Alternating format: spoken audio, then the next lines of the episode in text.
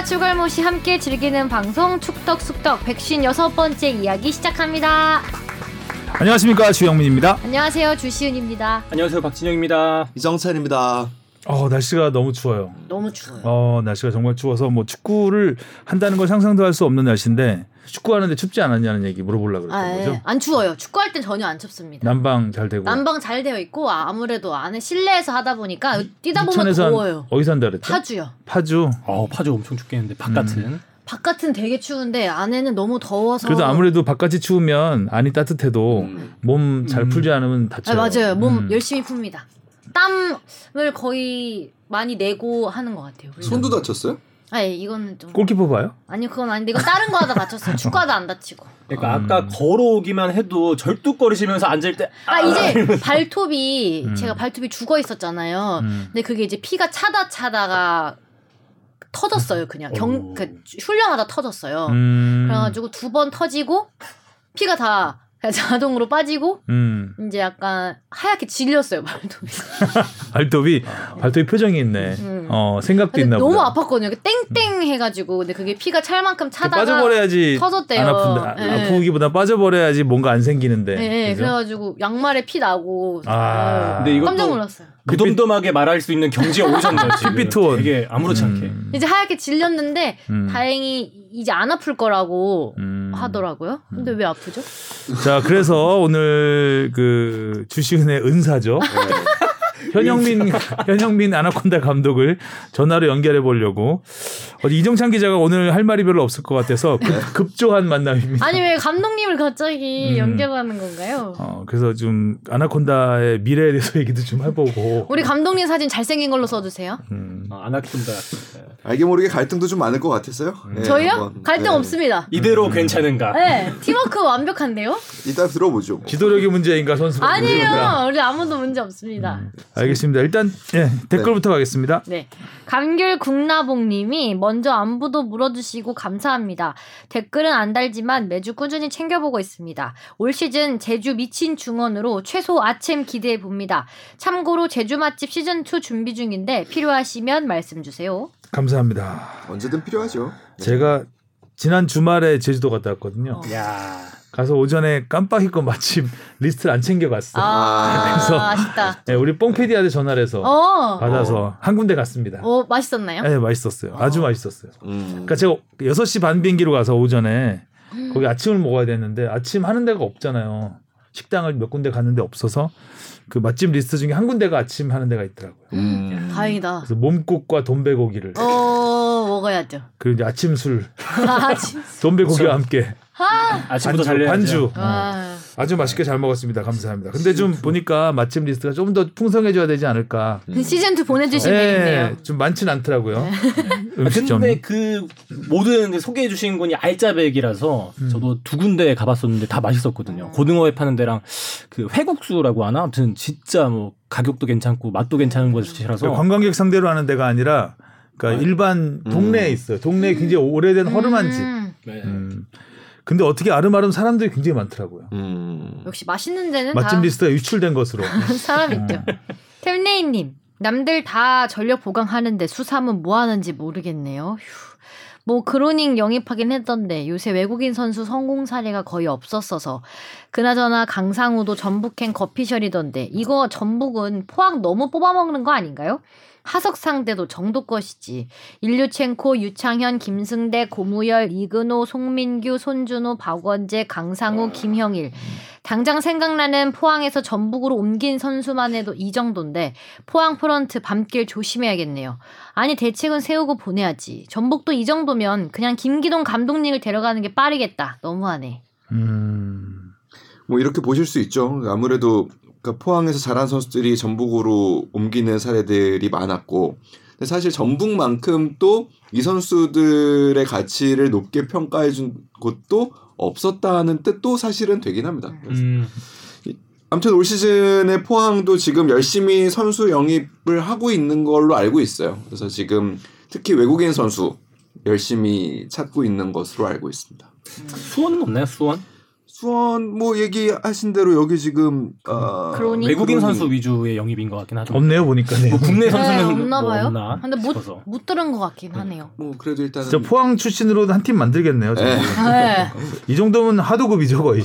근데 뭐 다시 뭐 돌아 김승대 선수 같은 경우 다시 돌아간다는 이야기도 있고 음. 뭐 네 바이죠. 조금 음. 더. 그 언제 아무튼 다음 주 그리고 K리그가 개막하기 전쯤에는 한번. 이적 상황을 또 라운드업 하는 것도 많은 팬들이 궁금해 하실 테니까. 음, 이번 겨울에 특히 많았던 것 같아요. 네, 그렇죠. 지난주 제주 네. 잠깐 하긴 했는데. 네. 네. 걸어서 이십 층까지 님이 오천 캐시 후원하셨습니다. 와, 감사합니다. 감사합니다. 고맙습니다. 네. 저 주 앞에 치료비.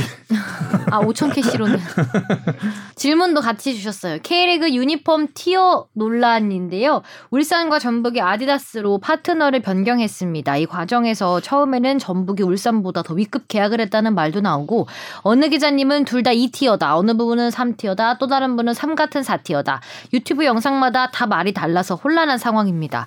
아디다스 계약의 그레이드 간 차이가 뭔지 울산과 전북은 몇 등급 계약을 한 건지 알려주세요.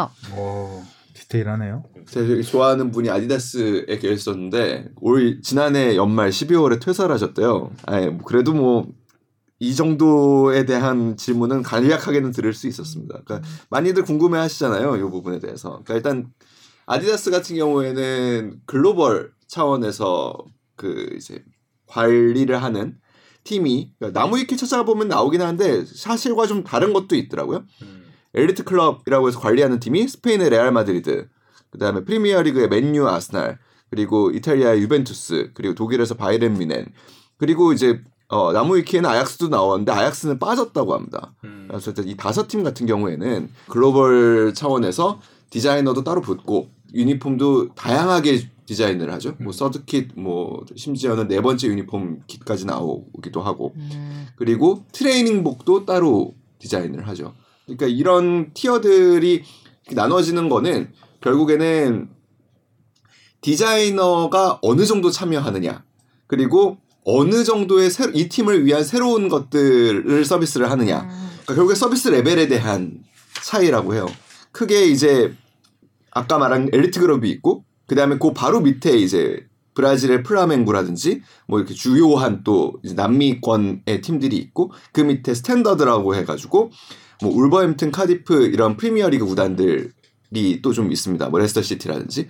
근데 이게 꼭 이렇게 나눠져 있다고 그래가지고 이 팀은 이 등급, 꼭 이 등급 이렇게 아주 명확하지는 않다고 해요. 그래서 아까 여기도 나 잠깐 나왔지만 뭐 삼 같은 사 티어다 뭐 이런 얘기가 나오는 게 실제로는 뭐 스탠다드 혹은 뭐 그 커머셜 딜이라는 걸 통해서 하지만 뭐 조건은 그 위 급에 있는 뭐 조건을 제공하기도 하고 음. 대표적으로 이제 사실 이번에 계약을 한 울산과 전북 같은 경우에는 전부 다 커머셜 딜이라고 하는 사실상 체계로 보면 한 네 번째 단계에 있는 건데 음. 비즈니스 모델이 워낙 여러 가지여서 이렇게 단순히 뭐 그 삼 같은 사 티어다 이게 어떻게 보면 제일 정확한 표현일 수도 있을 것 같긴 하네요.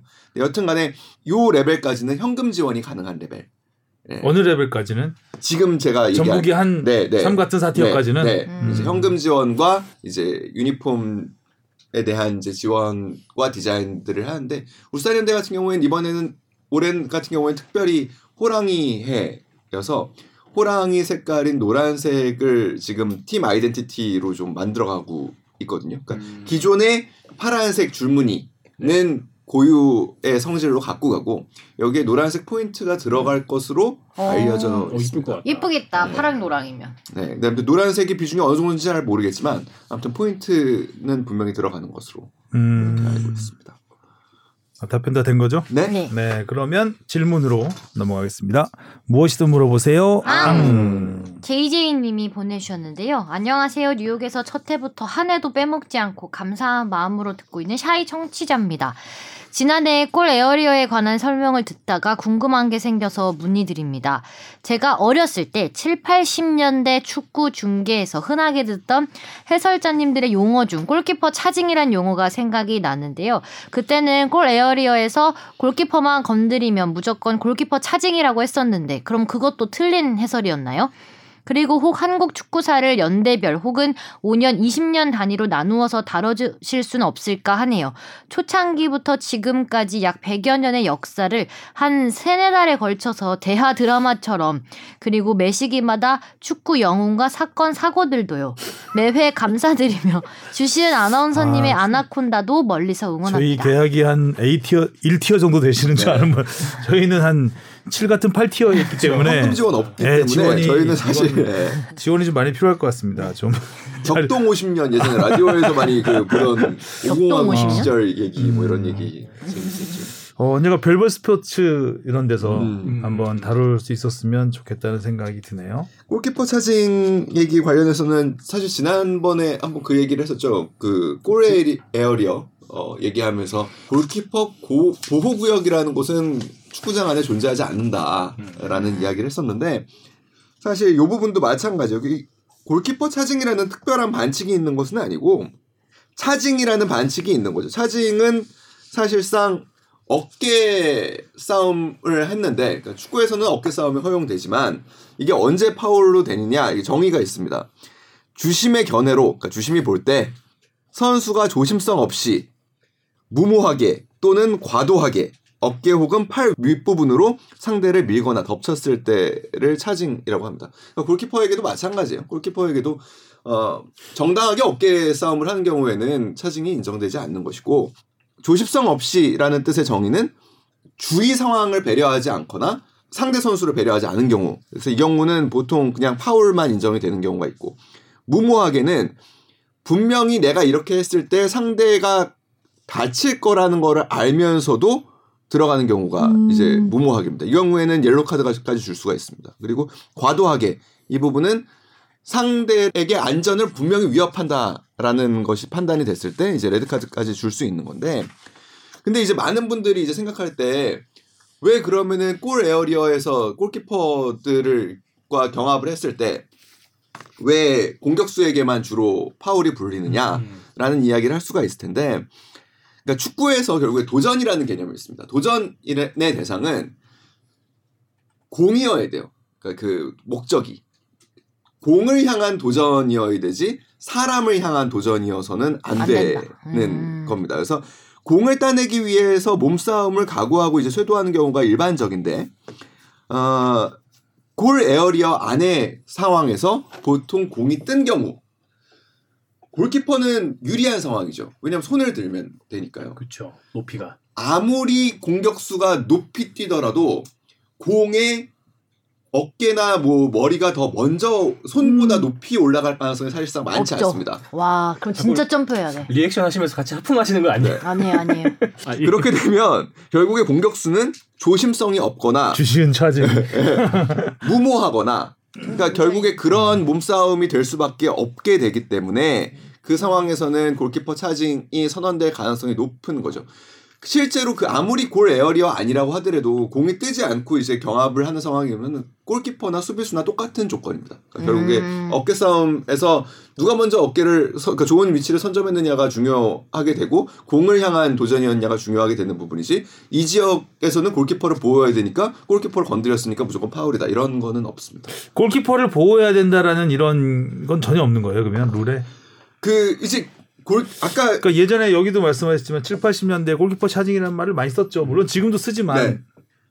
그러면 이제 똑같은 상황이었을 때는 골키퍼가 우선권이 있고 골키퍼를 보호하는 게 먼저다, 약간 이런 음. 류의 해석이었거든요, 그때는. 그러니까 그 경우가 많아서 그렇죠. 그러니까 보통 공을 그 뜬 공을인 경우 음. 키퍼는 손을 들게 됩니다. 그러면 음. 아무래도 그 아래를 칠 경우에 중심이 무너져서 음. 아까 얘기한 대로 무모하게 혹은 그 조심성 없이 들어가게 되면은 선수가 큰 부상을 입을 수가 있습니다. 공중에 뜬 경우에는.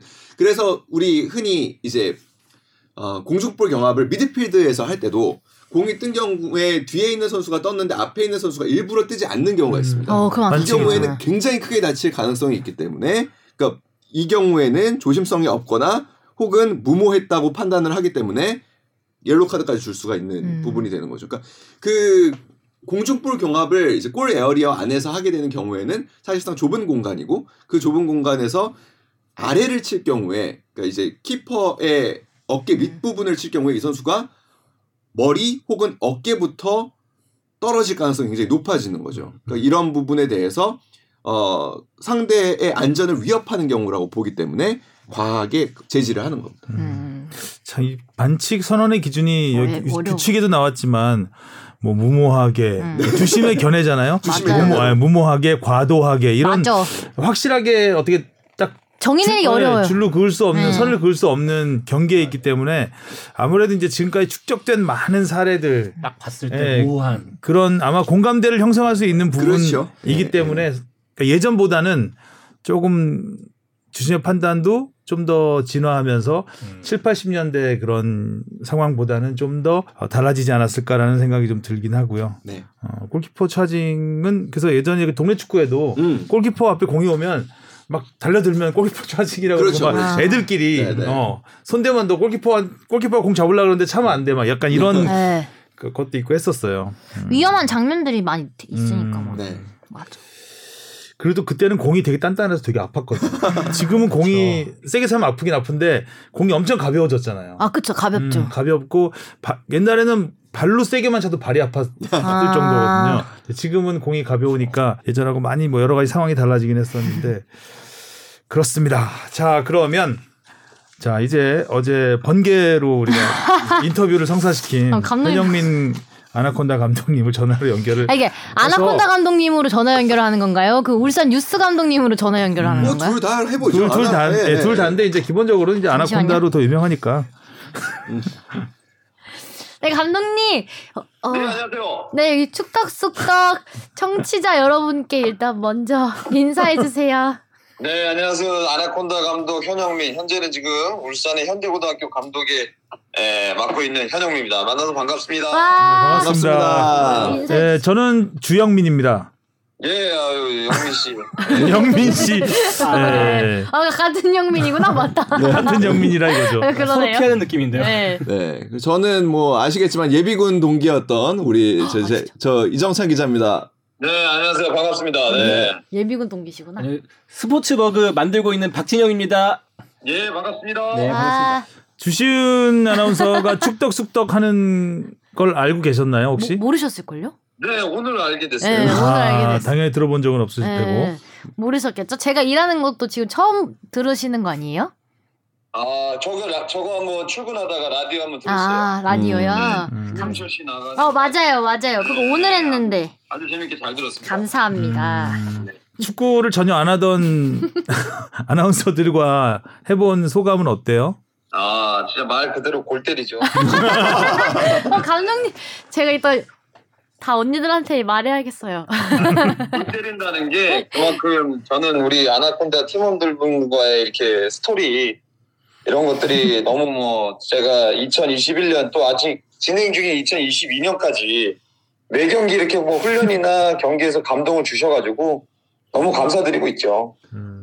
선수들의 성장하는 모습을 보시면은 진짜 좀 뿌듯하신 순간들도 많을 것 같아요.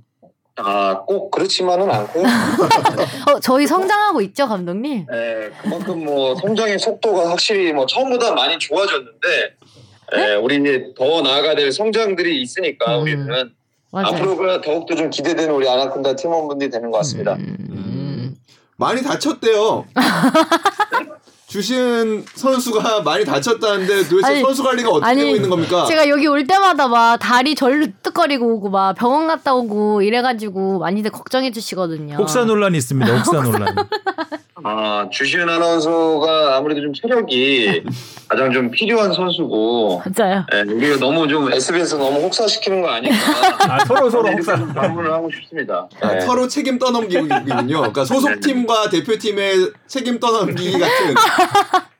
너무 너무 지금 회사에서 많은 업무량을 통해서 훈련 오면 항상 지쳐 있어가지고 너무 안타깝습니다. 아닙니다. 음. 그러면 감독님께서 보는 주시은 선수에 대한 평가는 어떨까요? 뭐. 어, 일단 우리 수비단에서는 없어서는 안 될 선수고, 에, 수비적인 전술적인 이해도가 또 가장 뛰어난 선수 중에 한 명이 주시은 선수라, 에, 뭐, 회사에서 좀 배려를 해주신다면 훈련 시간을 더욱더 좀 열심히 참여하면 축구가 금방 늘 것 같습니다.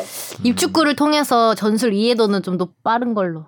네, 아주 네. 전술 이해도는 우리 주시은 선수가 가장 이해력이 좀 높은 선수라고 할 수가 있겠습니다. 아는 건 좀 있죠, 그렇죠? 그 룰은 제가 좀 많이 알잖아요, 감독님. 네, 아무래도 뭐 축구 프로그램 또 현장도 나오셨던 경험들이 있으니까. 한 번도 못 뵀네, 네, 현장. 룰은 잘 아는데 룰을 잘 사용을 못. 어, 어디다 쓰는지 모르는. 아, 룰은 아는데 이제 빨리빨리 이용을 못 해가지고. 네. 지금 근데 일단은 골대녀 덕분에 아무튼 여자 축구에 대한 관심이 굉장히 많이 늘고 있는 것 같아요. 좀 몸소 느끼세요? 음. 네, 저도 뭐 이렇게 뭐 집 앞에 근처에 다닐 때도 마트도 마찬가지고 어 굉장히 좀 아주머니 분들이 좀 많이 알아봐 주셔서 저는 깜짝 놀랐어요. 오. 여자 축구의 힘이고 여자 축구를 위해서 많은 힘을 쏟아달라고 응원의 메시지를 보내주실 때. 어, 확실히 좀 인기를 체감하는 것 같습니다. 어, 음. 아주머니분들이 안타까워하시진 않으시죠? 어, 뭐 안타까워하시긴 하지만 그래도 뭐 우리 응원해주신 마음이 더 큰 것 같아가지고요. 음. 네, 아주머니들이 네. 대부분 송소희 이야기하지 않나요? 맞아. 어, 저희 팀은 뭐 아나콘다의 주시은 이야기를 많이 하지는 않는 것 같고요. 어, 맞아요. 잘 모르실 것 같네요, 아주머니분들이. 네, 우리 뭐 우리 전체 팀원들에 대한 뭐 안타까움의 애정의 표현을 많이 드리는 것 같아요. 네. 주시은 아나운서가 꼭 공격 포인트를 올리겠다 라는 꿈이 있는데 어떻게 생각하세요? 그 꿈은 초창기에 있었고 지금은 수비에 힘쓰고 있습니다. 네, 아무래도 지금 어, 이번 시즌 좀 힘들 것 같고요. 네. 더욱더 노력한다면 다음 시즌? 네, 반드시. 어제 이천수 감독님이 저희 보고 한 골대녀 포정도 하면 되겠다고 이래가지고 어, 포정도 하면 이제 올라오겠다 성적이. 네, 그래서 약간 무시당해가지고 기분이 안 좋습니다. 이천수 이딩크 팀도 별로 안 좋지 않나요 지금? 안 좋죠 감독님. 이딩크 팀도 우리보단 나아요 지금. 아, 아 감독님 너무 솔직하게 얘기하시는 거 아니에요? 네, 솔직해야죠 방송. 음. 감독님 그 또 이제 지도자로서 새로운 또 출발을 하시는데 좀 어떤 계획과 생각 갖고 계세요? 네, 아무래도 우리는 이제 성장기에 있는 아이들이다 보니까 음. 어, 육성과 성장에 초점을 맞추고 앞으로 또 우리 현대고등학교 우리 선수들이 어, 울산현대 프로축구단 산하팀이거든요. 네. 네, 그래서 울산현대 프로축구단에 또 우리 선수들이 향후 십 년을 책임질 수 있는 선수들을 음. 많이 배출해낼 수 있도록 하겠습니다. 음. 어때요? 그 프로팀에만 계시다가 이번에 이제 여자 아마추어 팀을 맡아서 이렇게 생활을 하셨는데 어, 유스팀에 가서도 도움이 될까요? 이 경험이? 아, 그럼요. 예, 팀을 운영하는 방법이라든가 선수들 대하는 방법 예, 물론 뭐 유스와 우리 아나운서 팀이 다르긴 하지만 그래서 축구라는 거는 사실 큰 차이가 없거든요. 그래서 뭐 우리 아나콘다 팀뿐만이 아니라 유스 선수들에 대한 이 사실 마음적인 대화가 가장 중요한 것 같아요. 음. 예, 그래서 어제도 우리 아나콘다 팀원분들이 굉장히 좀 열심히 또 하는 모습들을 보고 우리 선수들에게도 그런 모습들이 준비된 모습들을 좀 많이 요구를 하고 있습니다. 음. 올해 아무튼 호랑이의 해입니다. 그러니까 축구에도 중요한 이슈들이 굉장히 많아요. 지금 뭐 그 감독님이 이제 지도하실 선수들 같은 경우에는 십구 세 김은중 감독 팀에 들어가서 이제 훈련을 또 시작하고 있고. 뭐 이십삼 세 아시안게임 그리고 연말에는 월드컵까지 카타르 월드컵까지 그리고 또 울산 현대의 또 우, 우승을 또 바라는 팬들도 많고요. 올해 좀 한국 축구에 좀 어떤 일들이 있기를 소망하시는지도 좀 궁금하네요. 네, 올해는 또 월드컵이 열리는 해고 저도 뭐 제 위치에서 월드컵을 맞이해서 우리 아이들의 성장도 중요하지만 우리 대한민국 축구에 있어서는 뭐 유스팀뿐만 아니라 K리그 또 대표팀까지 아, 모두 다 좀 건강한 모습 속에서 우리가 바라는 그런 목표 지향점을 향해서 갈 수 있는데 저도 에, 좀 큰 힘이 되고 싶습니다. 아나콘다의 목표는 뭔가요? 목표가 뭐예요? 네, 우리 시즌 승리. 네, 오직 승리는 주신의 발끝에 달려 있습니다. 공격 포인트가 가망이 없다고 말씀하셨는데 아, 빌드업은 할 수 있으니까 우리 좀 패스 플레이 많이 연습하면. 네, 그럼 수비 축구 기대할게요. 네. 감독님 새해 복 많이 받으세요. 네, 새해 복 많이 받으시오. 네, 감사합니다. 네, 감사합니다, 감독님. 네, 감사합니다. 네. 네. 오, 아나운서 팀을 맡아서 그런지 말씀도 말씀 아주, 너무 잘하시죠. 말씀을 더 잘하시는 것 같아요. 원래 축구 중계 해설을 하셔가지고 말씀을 잘하시는 축구인 중에 한 분인데 더 말씀을 아주 재밌게. 감독님은 저희한테도 매번 존댓말. 어, 말씀하시는 게 약간 농담을 하고 직설적으로 말씀하시면서 굉장히 행복함이 묻어나는. 음. 어? 그죠? 보통 이제 안 된다 안 된다 하면 막 짜증 섞이는 게 느껴져야 되는데 그거보다는 되게 행복해하고 계신 것 같아요. 약간 체념하신 것 같기도 하고. 아니 저희가 저희가 되게 우울해하고 있으면 감독님이 더 이렇게 막 풀어주시려고 막 농담해주시고 맞아요. 그러세요. 그 아나콘다 경기 지난 경기들을 보면 정말 화가 날 법도 한데 어 굉장히 성격이 좋다라는 느낌이 좀 들었고 반면에 이천수 감독은 굉장히 짜증을 많이 냈잖아요. 경기 보면 굉장히 좀 대비되는. 느낌이 좀 들었습니다. 네. 현영민 감독 같은 경우에는 사실은 그렇게 선수 생활을 하면서 주목을 받았던 선수는 아니, 아니었죠. 사실 드로인으로 주목을 받았죠. 아, 드로인 드로인 멀리 던지는 걸로. 월드컵 이천이 월드컵 멤버긴 했지만 이천이 월드컵 멤버에서 뛰지 못했죠. 예, 뛰지 네. 못한 몇 안 되는 선수 중에 한 명이었고. 음. 근데 그럼에도 불구하고 히딩크 감독이 현영민 선수를 뽑았던 데에는 또 분명한 이유가 있거든요. 그러니까 이런 식으로 스피드가 좋았죠. 그 장점 경기장 안에서의 장점도 있지만 경기장 밖에서의 장점이 굉장히 컸던 선수입니다. 팀의 이제 케미스트리라는 부분에서 융합을 할 수 있는 또 조, 중요한 선수가 선수였고 왼쪽 측면 수비수 혹은 윙백을 많이 봤는데. 사실 오른발잡이에요. 음. 네, 오른발잡인데 왼발 크로스가 굉장히 좋았던 선수입니다. 그래서 제가 언제 한번 그거를 비교를 한번 현역 시절에 물어본 적이 있었는데 오히려 오른발은 내 주발이라고 생각해서 집중을 안 하고 올리는 경우들이 많대요. 근데 왼발로 크로스를 할 때는 음.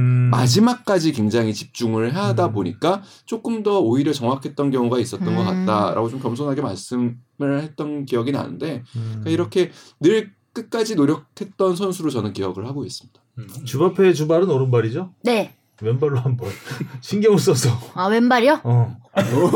아니 왼발도 연습하긴 해요. 아 하긴 해요. 왜, 왜냐면 언젠 반응이 나오긴 나와야 되니까 음. 왼발도 연습은 합니다. 음. 아 근데 근데 진짜 선수들이 확실히 그 일 대일 트레이닝을 많이 받으면서 좀 많이 성장을 하는 부분은 있는 것 같아요. 저희 근데 팀 훈련을 많이 해서 아, 조직 훈련을 많이 합니다. 아 그런 음. 또 성격의 팀이군요. 네 조직 훈련도 많이 하고 개인적으로 노력도 많이 하죠. 음. 조직 조직에 충성하는 스타일이군요.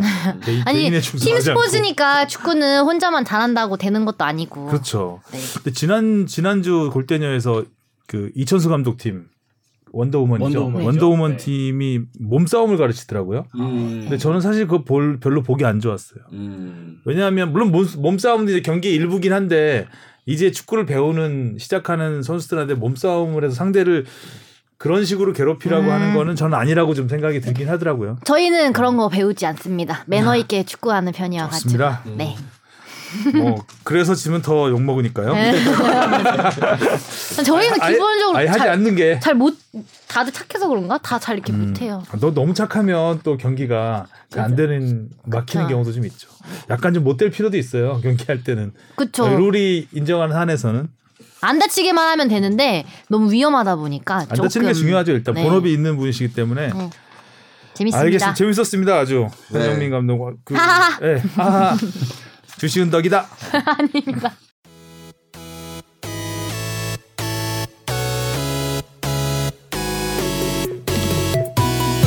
여러분은 지금 축덕숙덕을 듣고 계십니다. 잊지 말고 하트 꾹. 자 이슈로 넘어가 보겠습니다. 제목 제목 보자 제목. 손 없는 날 데이터는 디데이를 헤아리고 있었다.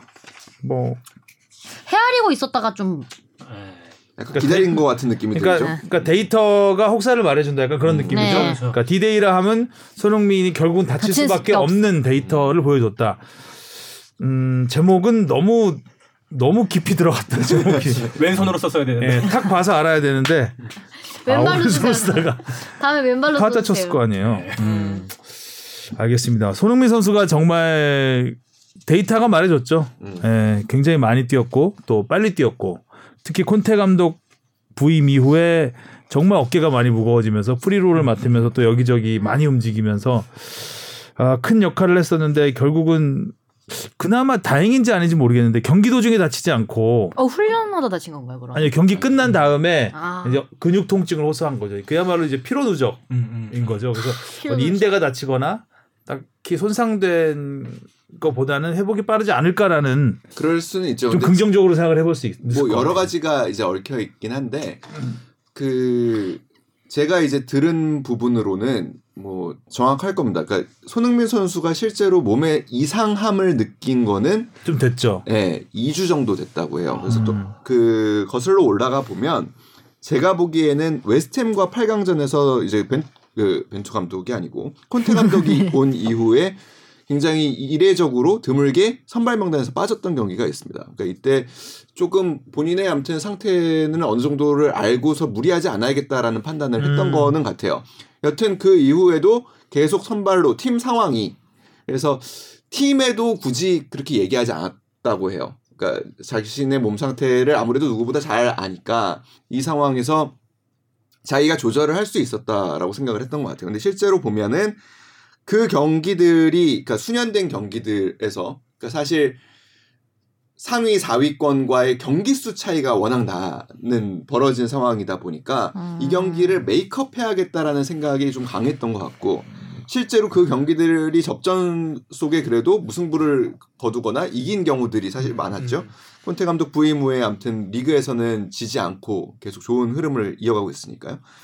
그러니까 이런 가운데서 데이터적으로 보면은 어, 콘테 감독 부임 후에 보통 이제 손흥민 선수가 공격수로도 많이 뛰는 선수입니다. 한 구 킬로미터 정도 뛰는데 그거보다 더 많이 한 십 킬로미터 넘게 뛰었었고, 어, 이제 평균 속도는 사실 저는 그렇게 중요한 데이터라고는 안 보는데 그렇죠. 이정... 걷는 게 있으니까 네, 기본적으로 네. 그 평균 속도 데이터도 생각보다 많이 올라갔어요. 그러니까 평균 시속 육 점 육일 킬로미터. 그러니까 보통 이전에 그러니까 콘테 감독 부임 전보다는 한 십 퍼센트 정도 이상 많이 뛰었다고 하면은 사실 몸에는 무리가 갈 수밖에 없는 음, 음. 상황이었다. 그리고 또 부임 초반 네 경기와 후반 또 네 경기를 비교했을 때 점점 이제 지쳐가지고 줄어들고 있는 것들이 보이고 있었거든요. 음. 그러니까 결국에 몸에는 어느 정도 이상 감지는 있었다라는 음. 생각이고, 이제 손흥민 선수가 이번 시즌, 그리고 최근에 보면은 부상이 좀 잦죠. 원래 손흥민 선수의 가장 큰 장점은 막 그렇게 막 수비수들하고 격렬하게 부닥치면서도 툴, 털고 다시 일어나서 이렇게 부상 없이 한 시즌을 치르는 경우가 많았던, 어떻게 보면은 뭐 케인이나 뭐 모우라 이런 선수들에 비해서 부상이 굉장히 적었던 선수였는데 최근 들어서는 조금 많죠. 근데 그게 네. 어, 듣기로는 몸이 더 안 좋아졌다기보다는 스스로 조금 더 조심하는 거라고는 해요. 음, 어, 올해 더 예민해졌다, 어떻게 민감해졌다. 그러니까 나이도 일단 있고요. 그러니까 뭐 에이징 커브에 들어갔다라기보다는 내가 이제는 그냥 내가 뛰고 싶다고 해가지고 뛰지는 말아야겠다. 음. 아, 라는 어느 정도의 관리, 스스로에 대한 관리가 좀 들어간 부분이라고 생각해요. 그 실제로 뭐 지난 이제 모어컴과의 에프에이컵에서도 보면은. 밝은 표정으로 아무튼 팬들을 응대하고, 그리고 실제로 음. 경기장 관중석에서 경기를 지켜봤는데 어 뭐 그런 모습에서 보더라도 지금 몸 상태가 뭐 아주 안 좋다기보다는 지금 몸 상태를 더 안 좋게 만들지 않는 데에 일단은 최선의 노력을 다하는 상황으로 좀 보여집니다. 네. 음. 그러니까 아픔을 참고 뛴다고 하잖아요. 네, 선수들이 네. 많이 뭐 안 아픈 사람이 어딨냐. 부상을 맞아요. 부상해도 다 뛰고 우리도 그렇게 뛰어요. 그렇죠. 근데 그게 무슨 뜻이냐면 아픈 걸 그러니까 뛰고 있는데 아파 죽겠는데 무릎이 아픈데 계속 음. 뛰는 게 아니고, 그러니까 평상시에 이제 좀 아픈데 몸을 예열 예, 몸을 좀 풀고 예열을 시키면 그게 이제 통, 통증을 못 느끼는 음. 상태를 만들 수가 있거든요. 음. 운동을 하면 그게 어느 정도 좀 올라와야 돼요. 몸이 그 상태를 미리 만들고 뛰었다는 얘기죠. 음. 지금까지. 그렇기 때문에 경기장에서의 데이터만이 아니라 그 전에 좀 이 통증을 못 느끼게 하기 위해서 더 남들보다 아마 준비 운동도 더 음, 많이 했을 만약. 것이고 아마 그런 노력이 있었는데 이제 그, 그렇게 해서는 쉽지 않겠다. 크게 음. 다치겠다라는 음. 느낌이 있었겠죠. 네. 똑똑한 거예요, 이게. 네. 맞아요. 네. 이걸 참고 또 계속 뛰면 경기장에서 다치거든요. 맞아요. 그러면은 이제 더 길, 이제 길어지니까. 그러니까 부상은 음, 미리미리. 잘한 것 같고. 맞아요. 반면에 이제 벤투 입장에서는 지금 오늘도 콘테 감독이 이월 다음 달은 돼야 될 것 같다. A 매치 음. 기간은 끝나야 될 것 같다라고 음. 하는 걸 보면 토트넘에서는 안 보내줄 가능성이 굉장히 높죠. 높죠. 근데 이번에 원정이잖아요, 두 경기 다. 음. 그래서 뭐 사실 벤투가 어느 정도 이제 좀 많이 안정권에 있기 때문에 크게 우려할 상황은 아니긴 하지만 어, 어찌 보면 뭐 이따가도 얘기하겠지만 벤투 입장에서는 다른 실험을 해볼 수 있는, 항상 그 멤버 로 하다가 지금 부상자들이 속출하면서 다른 실험해볼 수 있는 또 하나의 계기가 되지 않을까라는 생각을 해봅니다. 비슷한 상황이 전에도 있었거든요. 예를 들어서 뭐 한 달 걸릴 것이다. 햄스트링은 보통 사 주에서 육 주 음. 걸린다. 뭐 이런 이야기들을 통해서 전에 이제 무리뉴 감독 체제에서도 그렇게 복귀 시점을 잡았지만 실제 선수가 그거보다 훨씬 더 복귀 시점을 당긴 사례들도 있어요. 그래서 조금 더 지켜보기는 해야 될 것 같아요. 근데 이 이야기는 사실 우리 대표팀에는 분명한 메시지를 전한 거긴 합니다. 그러니까 음, 이번 A매치에는 어. 보내고 싶지 않다라는 음. 이야기를 보냈지만 손흥민 선수는 또 성격상 또 부르면 또 오냐고 그러잖아요. 그래서 그런 부분에서 좀 조율을 잘할 벤투 감독도 있죠. 성격상 부르잖아요. 벤투 감독도 마찬가지입니다. 네. 어. 선수가 올 수 있다고 하면은 부르고 부르죠. 그리고 불렀으면 씁니다. 어. 음. 선발입니다. 선발. 네. 풀타임. 네. 어.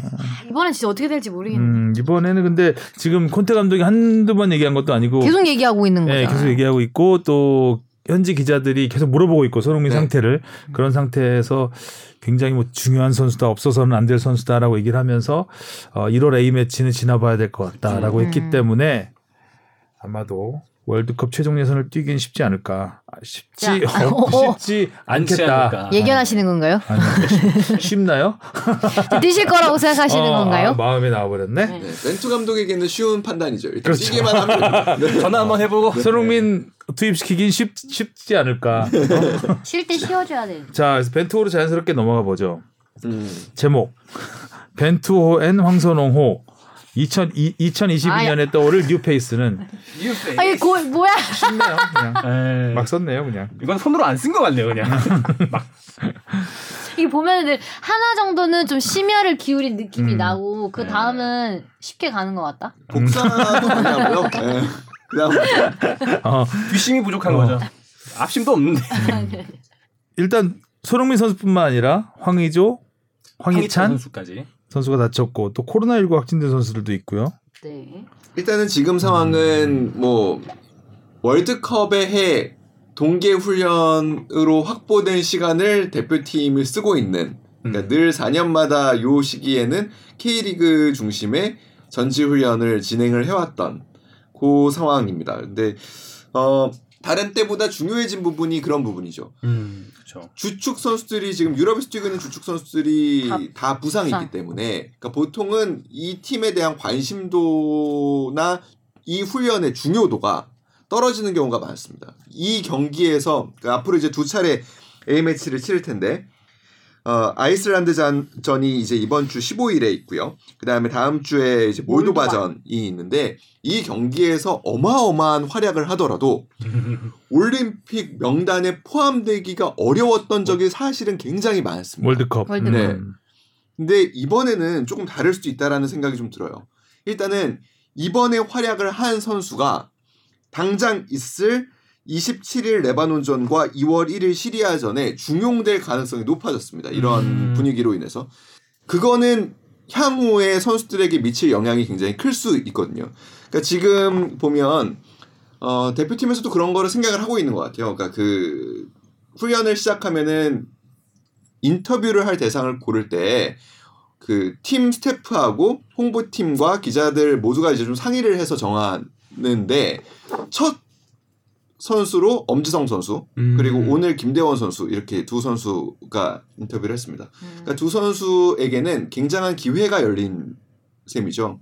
그러니까 이 선수들이 굉장히 이를 악물고 뛸 가능성이 높아졌고 이 선수들이 이 자리에서 좋은 모습을 보이면은 과거에는 제가 기억하기에 뭐 예를 들면 이천십 년 뭐 스페인 훈련에서 좋은 모습을 보였던 K리그 선수들 뭐 결국에 월드컵까지 잘 못 갔던 경우가 굉장히 많았었거든요. 그러니까 그런 전례를 넘어서 어떻게 보면은 새로운 신화를 쓰는 기회의 장이 될 수도 있는 부분이 있다고 생각합니다. 뭐 특히 이제 손흥민 선수나 아, 어떻게 보면은 황희찬 선수 이런 자리에 있는 선수들의 경우에는 뭐 음. 아무래도 아, 아마 A 매치가 되면 그러니까 그 레바논전이나 시리아전이 되면 그 자리에 이제 뭐 이선에 있던 기존에 뛰던 선수들이 자리를 메울 가능성이 많겠지만 그래도 벤투 감독 체제에서는 이례적인 깜짝 그래도 선발도 생각해 볼 수 있지 않을까라는 라는 생각을 합니다. 직접 여기 전지훈련 간 선수들도 마음가짐이 이제 굳이 경기까지 물론 뛰길 바라긴 하겠지만 여기 온 것만으로도 되게 의미가 클 것 같아요. 지난번에 조용수 선수가 여기 와서 얘기했던 것도 약간 본인은 그 국가대표팀에 안 들 거라는 뭔가 벤투 감독님의 시선 밖에 있다는 생각을 좀 은연중에 갖고 있었던 것 같은데 이렇게도 한번 좀 불러주고 뭔가 이 선수풀에 있다는 걸 본인이 또 한번 의식하면은 조금 더 어, 내가 하나 조금 더 나아가면 되겠다는 욕심이 생길 것 같아요. 네. 저는 그런 부분에서 그 주민규 선수나 그 이제 홍정호 선수가 빠진 거에 대해서 비판적인 이제 시선들이 많잖아요. 그럼 도대체 어느 정도 해야 도대체 대표팀으로 음. 들어갈 수 있는 거냐?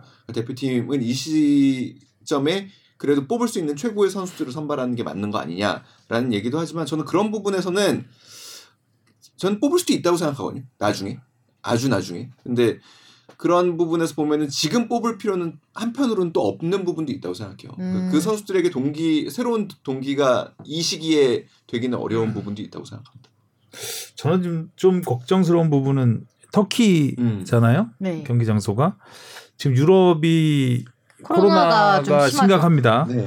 지금 방금 찾아봤는데 터키가 하루 육만 오천 명 정도 감염이 된 확진이 되는데 지금 이제 뭐 축구뿐 아니라 그 전에 몇몇 종목 선수들 네. 유럽 전지훈련 뭐 경기하고 온 선수들 그냥 갔다 왔다는 이유로 걸리는 것 같은 느낌이 들 정도로 음. 확진자들이 몇 명 있었어요. 지난번에도 한번 그 전지훈련 평가전 하고 와서 코로나 때문에 한, 한, 한바탕 뒤집어졌었는데 이번에는 정말 관리를 잘해야 되겠다. 그때보다 더 관리를 네. 잘해야 되겠다라는 생각이 들었습니다. 만약에 네. 만약에 또 문제가 생기면 바로 다 월드컵 최종 예선이 다 다음 그렇죠. 주니까 네. 아, 다음 주죠. 바로 그 일주일 일주일 뒤죠. 네. 다행히 음. 일단은 현지에서 실시한 피씨알 검사에서는 저는 저는 음성 음성이 나왔고. 나왔다고 하죠. 그러니까 제가 보기에는 훈련 중에 걸리게 될 가능성은 많지 않다고 그렇죠. 생각해요. 네. 이동간이 굉장히 위험하죠. 음. 그러니까 뭐 최근에 다른 종목, 동계 종목 같은 경우에 이제 외국에서 경기를 치르고 들어오는 과정에서 확진된 사례들이 꽤 있는데, 심지어 삼 차 아, 부스터샷을 맞고, 아, 그 이제 오미크론에 감염된 사례들이 꽤 있는데, 대부분 의심하는 게 공항에서 걸린 음. 거를 의심을 하더라고요. 공항에서, 공항에서 모방비라고 그러더라고요. 네, 공항에서 네. 검색대를 통과하면 음. 많은 그냥 승객들이 마스크를 안, 마스크를 안 쓰는 유럽 현지인들이 음. 많대요. 근데 저는 만약에 다 우리는 쓰잖아요. 그 우리만 쓰는 거죠. 근데도 걸린다고. 근데 오미크론이 전파 감, 그러니까 엄청 감염 세잖아요. 경로가 그러니까 기존에 아는 우리가 뭐 델타까지는 이게 뭐 비말이나 음. 이런 걸로 되지만 이게 공기 감염이 되는 거 아니냐 할 정도로 전파력이 네. 강하기 강하니까. 때문에. 우리만 조심한다고 안 걸릴 수 있는 그런 상황은 또 아닌 것 같은 느낌이 들어요. 맞아요. 음. 지난번에 그 아 언제 원 어, 무슨 원정 경기였죠? 아무튼 그 뭐 조현우 선수가 그 국가대표 호주? 친선 경기 멕시코랑 붙고 그랬었던 것 같은데. 호주 카타르 원정. 아 카타르 아, 원정이죠. 그때도 뭐 조현우 선수 맞아요. 사진만 보면 마스크에 페이스, 페이스 실드에 완전 중무장하고 갔는데도 나중에 이제 감염 소식이 들려오니까. 그 경우에서는 사실 그 경우는 좀 달라요. 그 경우는 내부 내부에서 아, 네, 내부에서 확산한 네. 경우여서 네. 조금 상황은 다르죠. 그렇습니다. 자, 이렇게 해서 아이슬란드, 이번 주말부터 아이슬란드와 몰도바와 평가전이 있고요. 근데 몰도바는 피파 랭킹 백팔십일 위. 어, 좀 상대가 좀 없긴 했죠. 네. 스파링 파트너도 그러니까 요 시기가 사실 늘 상대 구하기는 쉽지 않은 음. 시기이긴 합니다. 또 A매치 또 그 의무 그쵸. 차출 규정도 적용이 안 되는 경기들이어서 뭐 그리고 상대 팀에서도 뭐 에이스가 출전할 가능성은 좀 적 겠네요. 뭐 유럽의 리그 경기가 있었다. 국내 국내 파로 오겠죠 거의. 네. 예. 그리고 그 다음 주에 이제 레바논전 그리고 시리아전 전부 원정 경기로 있습니다. 네. 일 승만 거둬도 이때 네, 딱 결정을 했, 하면 정말 네, 좋을 것 같은데. 예. 아무래도 웬만하면 가능성이 높지 않을까. 높은데 이제 네. 우리가 상황이 좀 안 좋긴 하니까 여러 그렇죠. 가지로 봐야 됐고 그리고 또 제주도에서는 황선홍호가 소집이 됐습니다. 네. 어 황선홍호도 굉장히 올 한 해 정말 중요한 경기들이 있죠. 네, 이십삼 세 이하 아시안컵이 있고 네. 또 항저우 아시안게임이 있습니다. 특히 또 항저우 아시안게임은 뭐 여러 가지로 선수들한테도 병역 관련 부분도 있기 때문에 맞아요. 또 우리가 삼 연속 우승 부담감이 엄청 클 것 음, 같아요. 부담감이 또 크고 황선홍 감독도 이제 잠깐 야인으로 돌아가 있다가 다시 이제 감독으로 복귀해서 맞이하는 가장 큰 대회이기 때문에 개벤저스의 감독이셨죠. 아 맞아요. 네. 황선홍 감독도 그때 개벤저스 한 다음에 굉장히 큰 도움이 됐다라는 네. 말씀을 했죠. 네. 음. 여기서는 이제 저희가 리포트도 하긴 했지만 이을용 감독의 아들 이태석 네. 선수가 음, 많은 스포트라이트를 받았습니다. 그리고 막내 막내인가요? 정상빈 선수가 음. 음, 막내급의 정상빈 선수도 포함이 됐고요. 공격 라인에는 좋은 선수들이 많죠. 그러니까 음. 그 뭐 정상빈 선수나 김민준 선수, 그러니까 보통 이 팀들 이 연령대별에서는 보기 힘든 K리그에서도 주전으로 그리고 정상급 기량을 갖고 있는 선수들이 포함이 되어 있습니다. 김민준 선수, 정상빈 선수 모두 다 울산과 수원에서 굉장히 지난 시즌 좋은 활약을 펼쳤던 선수들이어서 황선홍 감독이 그런 얘기까지 했죠. 내 나, 이, 내가 이 나이 때 그 내 기량보다 훨씬 더 나은 것 같다라는 음. 이야기를 할 정도로 공격 라인에 좋은 선수들이 있고, 기본적으로는 이 선수들 나이 때, 그러니까 이천십구 년 이십 세 이하 월드컵 을 경험한 선수들이 있기 때문에 국제 경험에 대한 국제 무대 경험에 대한 것도 어느 정도는 축적이 돼 있는, 그러니까 이번 대회가 진짜 중요하다고 생각하는 게 선수들의 병역도 그렇지만 한국 축구의 새로운 또 황금 세대로 만들어 나갈 수 있는, 이강인 선, 선수도 합류할 가능성이 좀 있을까요? 이강인 선수는 아무래도 그 아시안 게임 본선에 그렇죠. 되면, 본선에. 네. 본선. 그전은 조금 쉽지 않지 않을까라는 음. 생각은 들어요. 그리고 지금 팀 사정이 그렇게 썩 좋지 않고, 그리고 음. 팀에서 중용되고 있기 때문에, 음. 그래도, 어, 바로 이렇게 훈련이나, 어, 연습 경기에 참가하기는 쉽지 않을 것 같다. 그리고 뭐, 그렇지만 아무튼, 이강인 선수도 온다면 굉장히 중요한 역할을 차지할 가능성이 높죠. 그리고 음. 황선홍 감독이 나름대로 또 공격 전술을 만드는 데 있어서는 좀 유연한 전술을 굉장히 많이 써왔었거든요. 그동안에 음. 뭐 외국인 선수 없이도 K리그 정상에 선 적도 있었고, 그래서 그런 부분에서 또 플레이메이커가 있는 팀을 또 조련하는 또 나름대로의 노하우도 있는 감독이어서 공격 부분에서는 굉장히 기대가 됩니다. 반대로 또 수비 부분에서는 이태석 선수도 아주 관심이 가는 선수죠. 그 예전부터 그랬어요. 그 어렸을 때부터 내 아버지보다 공은 더 잘 잘 차는 것 같다. 그리고 또 인물도 내가 높고. 예, 인물도 내가 더 나은 것 같다. 인물고비도 좀 또 뚜렷한 것 같다. 그 소신을 여전히 유지하고 있더라고요. 제가 아~ 예전에 오상고 시절에 만났을 때도 그런 얘기를 한번 들었었는데. 네. 근데 뛰는 거 보면 아버지랑 똑같던데. 외모 외모도 네. 비슷하고. 왼발킥이 정말 좋죠. 아 정말 네. 좋죠. 스무세 선수가 정말 K리그에서 통한다는 게 네. 맞아요. 킥력은 정말 아버지를 그대로 빼닮은 것 같은 느낌이 들었습니다. 황선홍 감독이 예전에 사석에서 네, 그런 얘기 되게 많이 했어요. 음. 만약에 그러니까 사실 이우용 선수가 원래 그 폴란드전에서 선발로 못 나올 가능성이 높았죠. 그러니까 음. 그 이영 그 자리에 이제 이영표 선수가 그렇죠. 나올 가능성이 높았는데 이영표 선수가 부상을 당하면서 이우용 선수가 선발로 나왔는데 황선홍 감독이 사석에서는 우스갯소리로 그런 얘기 많이 해요. 만약에 이영표 선수가 그 자리에서 공을 잡았으면 나의 첫 골은 없었을 것이다. 아~ 일단 오른발로 또 올라왔을 가능성이 높고 또 헛다리 짚고 제치고 그러는 사이에 그러니까 이게 정말 그냥 눈만 마주치고 바로 올라오거든요. 음. 그러고 황선홍 선수가 바로 갖다 댔던 장면이어서 만약에 그 자리에서 이영표 선수가 거기서 공을 잡았으면 나의 첫 골은 없지 않았을까. 좀 더 치고 들어왔을 것이다. 어? 이영표 선수 스타일상. 네, 근데 공격수에게 공이 오는 순간은 딱 그 순간, 그리고 음. 골이 되는 순간은 딱 그 한 번의 기회거든요. 그래서 그런 거를 보면 또 이을용 이제 전 감독 대행이시죠. 아들 이태석 군이 또 황선홍 팀에 어떤 도움을 줄지 맞아요. 궁금합니다. 이태석 선수는 진짜 기대가 되는 게 서울에서도 원래 왼쪽 라인에 대한 고민이 있었거든요. 그래서 지난 시즌에 김진야 선수를 영입을 하면서 거기에 대한 고민을 좀 지우려고 했었는데 음. 결국에는 그 자리를 메우지 못했고 이제 이태석 선수가 중용되기 시작했죠. 그래서 시즌 초반에는 아 저도 막 아 이태석 선수한테 공이 안 갔으면 좋겠다 싶을 정도로 왜냐면 반칙을 좀 거칠게 하는 네, 스타일이라 퇴장도 당했었고 볼도 아 은근히 좀 자주 뺏기는 거고 빨리빨리 주면 좋을 텐데 음. 이런 생각을 되게 많이 갖고 음. 있었는데 아니, 후반기에 가면 갈수록 이 선수가 잘해지는 게 딱 느껴지더라고요. 그래서 워낙 성장 속도가 빨라 빠른 게 느껴지니까 이후에 진짜 조금 더 경기에 더 많이 뛰고 이런 대표팀에서도 어떤 활약을 펼칠지가 음. 더 기대되고 궁금해지는 선수. 서울에서 활약을 말씀하시는 거겠죠? 네. 일단은 희소성이 있는 선수예요. 네. 왼발잡이의 측면 수비수가 많지 않습니다. 보통 그러니까 김진양 선수도 적응을 조금 어려워하는 것 중에 하나가 오른발잡이에요. 근데 물론 왼쪽에서도 잘 서, 서고 아까 현영민 감독 얘기할 때도 나왔었던 거지만 음, 왼쪽 수비를 오른발잡이가 했을 때의 장단점이 있거든요. 지금 이태석 선수는 가운데로 들어와서 빌드업까지 하죠. 네. 그게 왼발잡이가 갖고 있을 수 있는 엄청난 장점. 음.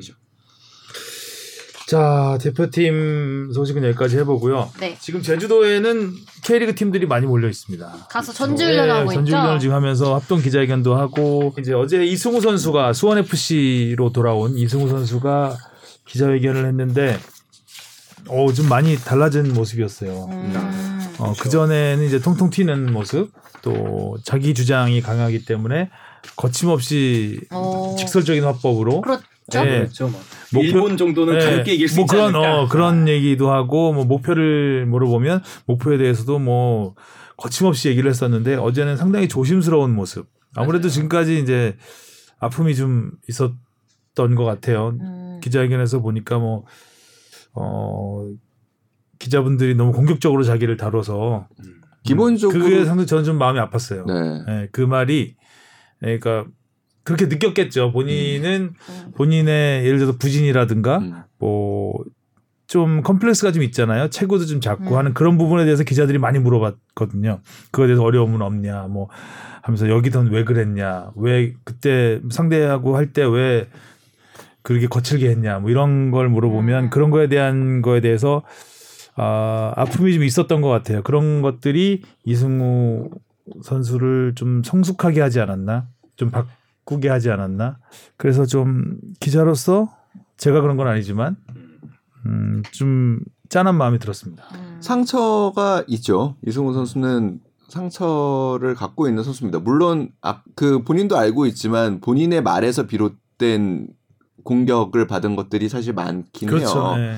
그러니까 너무 당당하고 당돌하고 그러다 보니까 어, 결과가 좋지 않았을 때 어떻게 보면은 더 큰 비난을 받게 되든 비판을 받게 되는 그런 부분에서 뭐 지난해에도 마찬가지고 한국에 들어왔을 때도 마찬가지고 개인적으로 통화를 몇 번 했었는데 그때마다 그 인터뷰 요청을 했었거든요. 인터뷰 요청을 할 때마다 좀 나중에 했으면 좋겠다라는 얘기를 하더라고요. 그러니까 그런 부분에서 했던 얘기가 그 얘기예요. 할 얘기가 없다. 그러니까 내가 보여준 게 없기 때문에 그러니까 최근에 유럽에 있을 때 벨기에에서 뭐 경기에도 못 나왔고 근데 그럴 때마다 사실 뭐 비판적인 기사들이 굉장히 많이 나왔죠. 그러니까 좀 비아냥되고 비꼬고 음. 비웃고 그래서 그런 부분에서 사실 상처를 좀 많이 받았던 것 같아요. 그래서 그런 거를 결국에 보여줄 수 있는 거는 K리그에 온, 올 때도 사실 그, 지난해 요맘때 또 그런 고민도 하, 사실 했던 것 같아요. 그러니까 내가 K리그로 돌아왔을 때 사람들이 나를 색안경을 끼고 보지 않을까. 나 아직 이제 스무, 이십대 초반인데 실패자로 낙인 찍고서 대하지 않을까라는 음. 그런 부분에 대한 고민도 적지 않았었거든요. 그러니까 뭐 기자분들이 공격적이었던 부분도 있었겠죠. 그러니까 일부 기자들이긴 하지만 또 그리고 또 반대로 또 일부 기자들은 또 되게 좋게 또 보는 서, 기자들도 있긴 있어요. 그래서 아무튼 그 모든 부분은 이승우 선수가 결국에 경기장에서 보여줘야 하는 걸 통해서 스스로 이겨나가야겠죠. 그게 음. 저는 또 성장일 거라고 봅니다. 음. 말보다는 경기력으로 보여준다고 했으니 네. 기대해 봐야죠. 네. 기대해 봐야 될 것 같고 네. 또 이제 또 너무 잘 느끼고 있는 것 같아요. 좀 예민해진 것 같다고 해야 되나? 음. 그러니까 유럽에서 어떻게 보면 갑자기 신세라고 하면 좀 애매한데 신세가 이렇게 음. 바뀐 처지가 바뀐 그런 상황에서 얼마나 자책을 많이 했을 것이며 어, 달라진 자기에 대한 시선과 처우와 약간 이런 거에 대한 아 어, 약간 자괴감도 좀 들었을 것 같고 그러면서 좀 그런 아픔이 있지 않았을까 아픔이 얼마나 컸을까 이 어린 선수가라는 생각이 좀 많이 들었습니다. 어제 인터뷰를 보면서 음. 어, 잘 극복하기 바라고 또 여기는 뭐 K리그 이제 국내 들어왔으니까 모든 걸 다 보여줄 수 있잖아요. 네, 외국에 있으면 맞아요. 우리가 보기도 어렵고 음, 보기도 없고 일부 매체를 통해서만 그냥 네. 간접적으로밖에 볼 수 없는데 여기서는 직접 보여줄 수 있으니까 음. 마음껏 활개를 쳐서 맞아요. 다 보여줬으면 좋겠습니다. 네. 어제 기자회견에서 저는 가장 와닿았던 거는 이제 선수들이랑 한국말로 얘기할 수 있다는 게 너무 반갑고 생활적인 부분에서 좋다라고 얘기하는데 김영곤 선수도 그렇게 얘기했었는데 음. 아, 그래서 잘못 본 거 아니죠? 아니, 이승우 선수도 뭐 동료 선수들이랑 나중에 커피 한 잔도 할 수 있고 그러니까 음. 워낙 어렸을 때부터 타지에 혼자서. 나가서 혼자서 했어요. 네, 그러니까 매번 낯선 곳과 이, 이, 낯선 곳에서 도전을 한 거잖아요. 그랬기 때문에 자기는 더 당찼어야 됐고 음. 더 직설적이었어야 됐고 움츠러들면 안 되는 그런 삶을 살았잖아요. 어린, 어린 시절부터. 그래서 더 상처가 많았겠다라는 생각이 좀 들었습니다. 그래서 아, 어른이 됐구나. 그래서 라는 생각이 그래서 잘 됐으면 좋겠다는 생각을 맞아요. 했습니다. 어제 저희 리포트를 하면서도 그랬고. 잘하겠죠. 음, 네. 고향 팀에 딱 수원으로 와서. 음. 주 앞에도 보면 짜네요. 얼마나 힘들었으면. 의자에 앉을 때도 으차하고. 어, 어. 할머니 소리네요. 저. 잘 됐으면 좋겠다. 아. 꼭 공격 포인트 할 수 있습니다. 네. 할 수 있습니다. 네. 자, 오늘은 뭐 이야기할 거 없다 그랬는데 뭐 이, 이정찬 기자가 혼자 얘기하면 되게 많이 했죠. 뭔가 그 부양에 대해서 부담이 있는 네, 것 같아. 어떻게든 뭔가를 채워야 한다라는. 어, 어 책임감이 아주 굳으십니다. 음. 자, 오늘도 재미있는 이야기를 나눠봤습니다. 자, 다음 주에 뵙겠습니다. 수고하셨습니다. 고생하셨습니다. 고생하셨습니다.